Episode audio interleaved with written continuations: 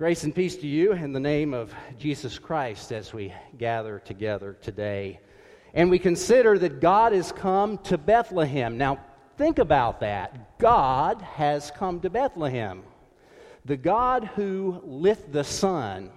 You know, we had a spacecraft that, that kind of went toward the edge of the sun recently and reached temperatures of 2 million degrees. What in the world, I mean that literally, what in the world can withstand 2 million degree temperature? I think it would be interesting to find out. But the, the God who put the sun in the sky and the moon that changes every 28 days in its phases, the God who, who painted the Milky Way across the, the dome of our evenings, God comes to Bethlehem.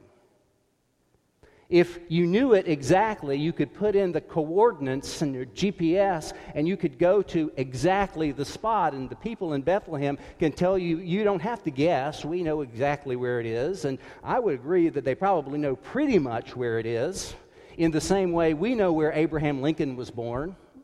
In the same way, we know where Ronald Reagan was born. In the same way, we can find the, the home that Lyndon Johnson grew up in as a teenager.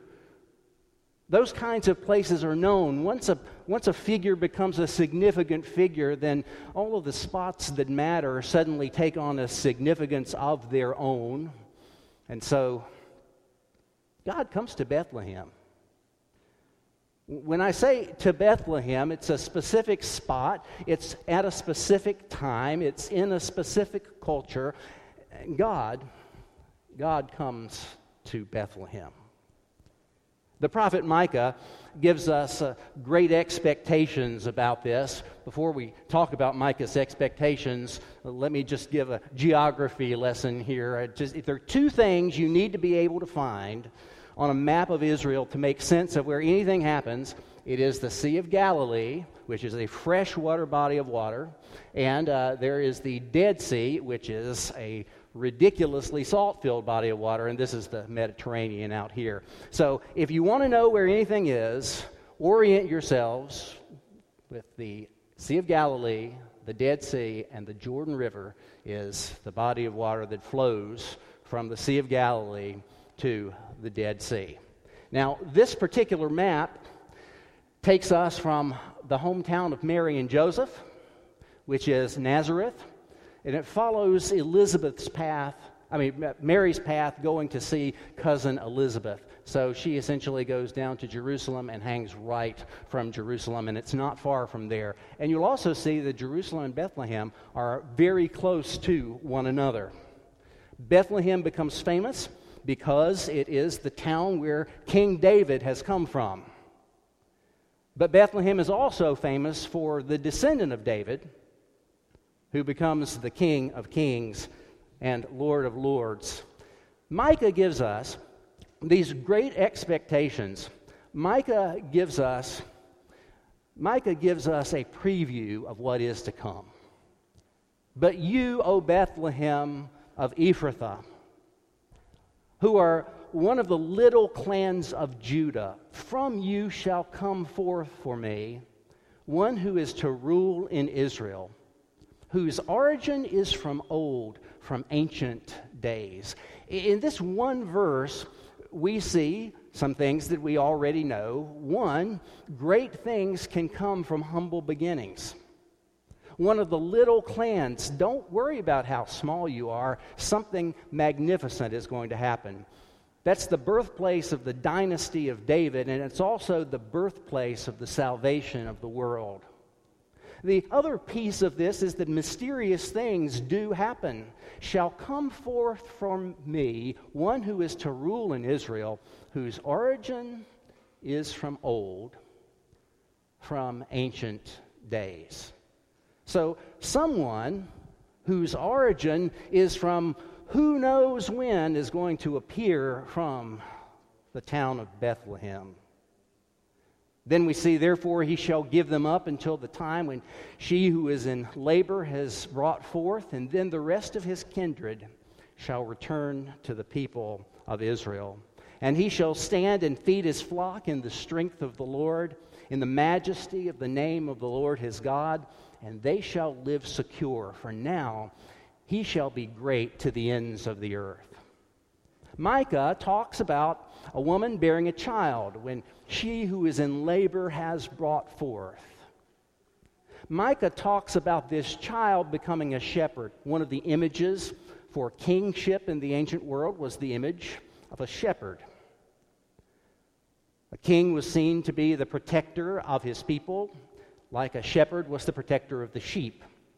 A king was seen to provide for his people, like the shepherd provides for his sheep. So the shepherd who provides shall stand and feed his flock in the strength of the Lord. This particular figure from of old, from ancient days, who is to be a shepherd, has a worldwide reputation that is going to come. He shall be great to the ends of the earth, and he shall be the one of peace. God is patient, and God patiently works in the history of the world. I just want to paint the picture again for you. I know I do this from time to time of just how patient God is with the unfolding of His will in the world. The book of Micah is written about 700 BC. The prophet Micah was, was preaching from about 750 BC to about 700. One of the first things he says is, Watch out, exile is coming. If you don't follow the ways of God, exile is coming, and you're going to be taken away from your land and your people. Well, Micah talks about a catastrophic event that doesn't happen for another 114 years after his book is written maybe 164 years after he spoke the message. So, from the, from the speech of Micah to the book of Micah to the catastrophic events that take place in 586, and then to this, this prophecy of Bethlehem, this small town. The small town had seen great things, David came from it, but it remained a small town that Micah anticipated would have an enormous and incredible impact on the world and the world's history. The child arrives. Here's where our gospel lesson comes in today. This child that is anticipated actually gets here. One of the unusual things about this scripture uh, lesson today is that it's not really told from Joseph's perspective. But Joseph is a real major player. Joseph takes the stage as a major character here in Matthew chapter 1. Uh, we find now the birth of Jesus the Messiah took place in this way. When his mother Mary had been engaged to Joseph, but before they lived together, she was found to be with child from the Holy Spirit. Just an aside, there are those who would say that 2,000 years ago, humanity lacked the knowledge of basic biology, and so 2,000 years ago, the idea that a child could be born from a virgin was one that could be accepted. Whereas in 2021, we are far too sophisticated to accept such a notion. We know better now. But Joseph knew better then. He and ancient people for millennia before him understood basic biology. Joseph got what it meant. Mary is expecting a child whose origin is from old, from ancient days. Joseph doesn't know that. And so Joseph is incredulous, but he's also kind. And so we find this beautiful verse her husband Joseph, being a righteous man and unwilling to expose Mary to public display, disgrace, planned to dismiss her quietly. Now, here's Joseph's part where Joseph has to have faith. Just when he resolves to dismiss her quietly, an angel of the Lord appears in a dream and says, Joseph, son of David, do not be afraid to take Mary as your wife, for the child conceived in her is from the Holy Spirit. She will bear a son, and you are to name him Jesus, for he will save his people from their sins. Now, Joseph had to have faith. He had to have faith that his dream was not the product of something that he had eaten the day before and a bad case of indigestion. He had to have faith that this dream was different from other dreams, that God was speaking to him here in a way that God may not usually have spoken to Joseph and may not usually speak to humanity. But Joseph had to have faith that in him and in this situation he found himself in, Isaiah's expectations were taking place. All this, Matthew says to us, took place to fulfill what had been spoken by the Lord through the prophet Look, a virgin shall conceive and bear a son. They shall name him Emmanuel, which means God is with us. And so Joseph awoke from sleep. He did as the angel of the Lord commanded him, and he took Mary as his wife, but had no marital relations with her until she had borne a son, and he named him Jesus. I want to talk for a minute about the Lord's patience. The Lord is patient in a way that you and I consider to be something that is more than patience. I know that some of you have the virtue of patience to a different degree than others. But the Lord's patience is something altogether different because the Lord looks at the history of the world and is working out his will from beginning to end. The Lord looks not just at one nation, but at the fullness of nations.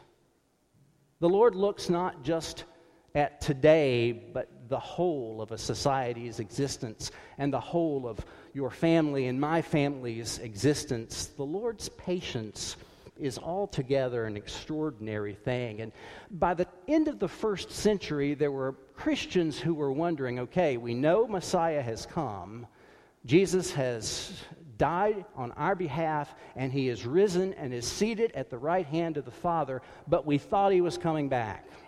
And the more we got into the first century of the Christian era, the more people were saying, When is he coming back? When is he coming back? And Peter addresses this. Peter says, Don't ignore this fact. With the Lord, a day is like a thousand years, and a thousand years are like a day. The Lord is not slow about his promise, as some are tempted to think of slowness. But the Lord is patient with you, not wanting any to perish, but wanting all to come to repentance. Peter also talks about what to practically do in this middle period. Therefore, beloved, while you're waiting for these things, strive to be found by him at peace, without spot or blemish, and regard the patience of the Lord as salvation. Regard the patience of the Lord as salvation. God's patience. He's not brought the history of the world to its end because he wants all to be saved. He has not closed the door on the history of our nation because he wants the fullness of what we are capable of to come to pass. He has not said uh, that our families should be wiped out because our, our families may yet bless the world. And you, you, dear Christian, whether you've been struggling with the Lord for 12 hours or 12 years or 82 years, He is patient with you. And He sees your whole life from beginning to end. There's wonder. The wonder that God came to a spot that you can find, that you can look at, that you can touch. There's wonder that God breathed in this same air that we breathed in, that God bled. There is wonder that God submitted to baptism in the River Jordan, there's wonder that the maker of all of this, the one who designed the human brain, thought with a human brain. That the one who put our sweat glands to cool us off when it gets hot felt perspiration in the heat of the Middle East. There's wonder. Don't let wonder pass you by. There's trust. And it takes a lot of trust to live in this world. There's a lot that's gone wrong that we want God to put right, and we would have preferred that God put it right yesterday. But God sees with this lens that is so grand that we have to trust, just like Micah's listeners had to trust that one day Bethlehem would be put on the map again. That one day from this tiny town, somebody would come that would bless the whole world. There's trust. Trust that when God makes a promise, He'll keep it. If it takes seven days or 700 years, when God makes a promise, God keeps it. And there's love. Everything God does, God does from love, for God is love.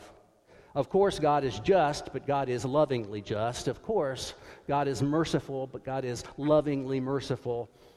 Of course, God is king, but he is a loving king. He is shepherd, but he is a loving shepherd. All that God does, God does from this reservoir, from this base of love.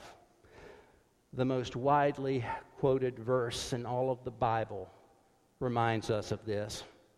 Why did Jesus enter history? For God so loved the world because God loved the world to such a degree, he sent his only Son, that whosoever believes in him might not perish, but have everlasting life. God calls us to trust in his patience, to wonder at his goodness, to trust that his promises will be fulfilled, and that all of God's promises are yes in love and in Jesus, the one who has come into our world to make us holy and to make us whole. In the name of the Father and of the Son and of the Holy Spirit. Amen.